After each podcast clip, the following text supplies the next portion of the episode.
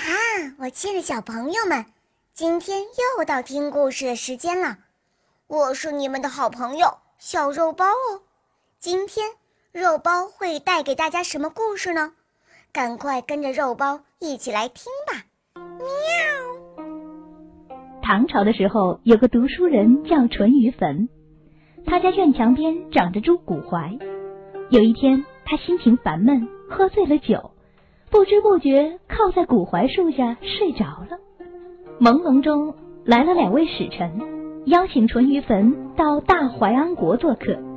淳于棼随使臣出门登车，一会儿就来到了王宫里。皇上见淳于棼生得一表人才，谈吐不凡，把公主许配给他。婚后，小两口生活的十分美满。不久。淳于棼被皇帝派到南柯任太守，他到了南柯后勤政爱民，很受百姓拥戴。有一年，唐罗国突然入侵，打得淮安国溃不成军。皇帝下令淳于棼带兵出征，淳于棼不懂军事，匆匆应战，被打得大败而逃。皇帝大怒，撤掉了他的官职。没多久，妻子也因病去世了。他穷困潦倒，连家里的狗也不认识他了，冲他直叫。他忽然惊醒，原来是一场梦。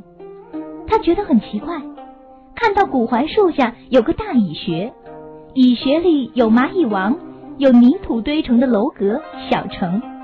淳于棼长叹一声：“几年的荣华富贵，原来是南柯一梦啊。”成语“南柯一梦”就是比喻一场空欢喜。